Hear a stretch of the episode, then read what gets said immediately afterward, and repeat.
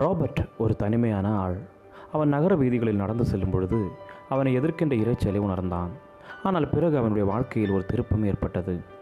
அலெக்சாந்திரியாவில் உள்ள கிளைமண்ட் என திருசபை தலைவர் ராபர்ட் ஒரு முக்கியமான கிறிஸ்தவ தலைவரும் சிசிரியாவில் ஒரு சபையின் போதகருமானார் என்றார்.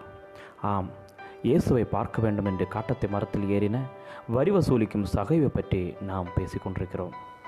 மரத்தில் ஏறுவதற்கு எது அவரை தூண்டியது? வரி வசூலிப்பவர்கள் துரோகிகளாக கருதப்பட்டனர்.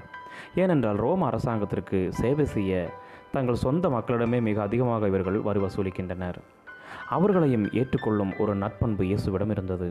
தன்னையும் இயேசு ஏற்றுக்கொள்வாரா என்று சகையோ நினைத்திருக்கக்கூடும். அவன் குளனாய் இருந்தபடியால் ஜனக்கூட்டத்தில் அவரை காண முடியவில்லை. ஒருவேளை இயேசுவை பார்க்க அவன் காட்டத்தை மரத்தில் ஏறியிருக்கலாம். இயேசுவும் சகையோவை தேடிக்கொண்டிருந்தார். இயேசு அந்த இடத்தில் வந்தபொழுது அண்ணாந்து பார்த்து அவனை கண்டு சகையுவே நீ சீக்கிரமாக இறங்கி வா. இன்றைக்கு நான் உன் வீட்டில் தங்க வேண்டும் என்றார். இப்படி தள்ளப்பட்ட ஒருவரின் வீட்டிற்கு விருந்தினராக போவது மிகவும் அவசியம் என்று இயேசு எண்ணினார். கற்பனை செய்து பாருங்கள். உலகத்தின் இரட்சகர் இயேசு சமுதாயத்தில் தள்ளப்பட்டவருடன் நேரம் செலவிட விரும்புகிறார்? ஒருவேளை நம்முடைய இருதயம் உறவுகள் அல்லது வாழ்க்கை சீர்பட வேண்டுமோ? சகைவை போல நமக்கும் நம்பிக்கை உண்டு.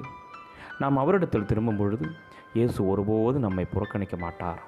உடைந்ததையும் இழந்ததையும் அவர் திரும்ப தந்து நம்முடைய வாழ்க்கைக்கு புதிய அர்த்தத்தையும் நோக்கத்தையும் கொடுப்பார். உங்களுடைய வாழ்க்கையில் எந்த உறவை மீட்டெடுக்க இயேசுவின் உதவி உங்களுக்கு தேவைப்படுகிறது? அவரால் மீட்கப்படுவது என்பதின் அர்த்தம் என்ன? நாம் பாவத்தினால் தொலைந்திருக்கும் பொழுது நம்மை தேடி வந்து குழப்பமான வாழ்க்கையிலிருந்து நம்ம மீட்டெடுத்த அந்த தேவனுக்கு பிரியமாய் வாழ நம்மை ஒப்புக் கொடுப்போம் அதற்கு தேவன்தாமே நமக்கு கிருபை செய்வாராக. ஆமேன் ஆமேன். God you all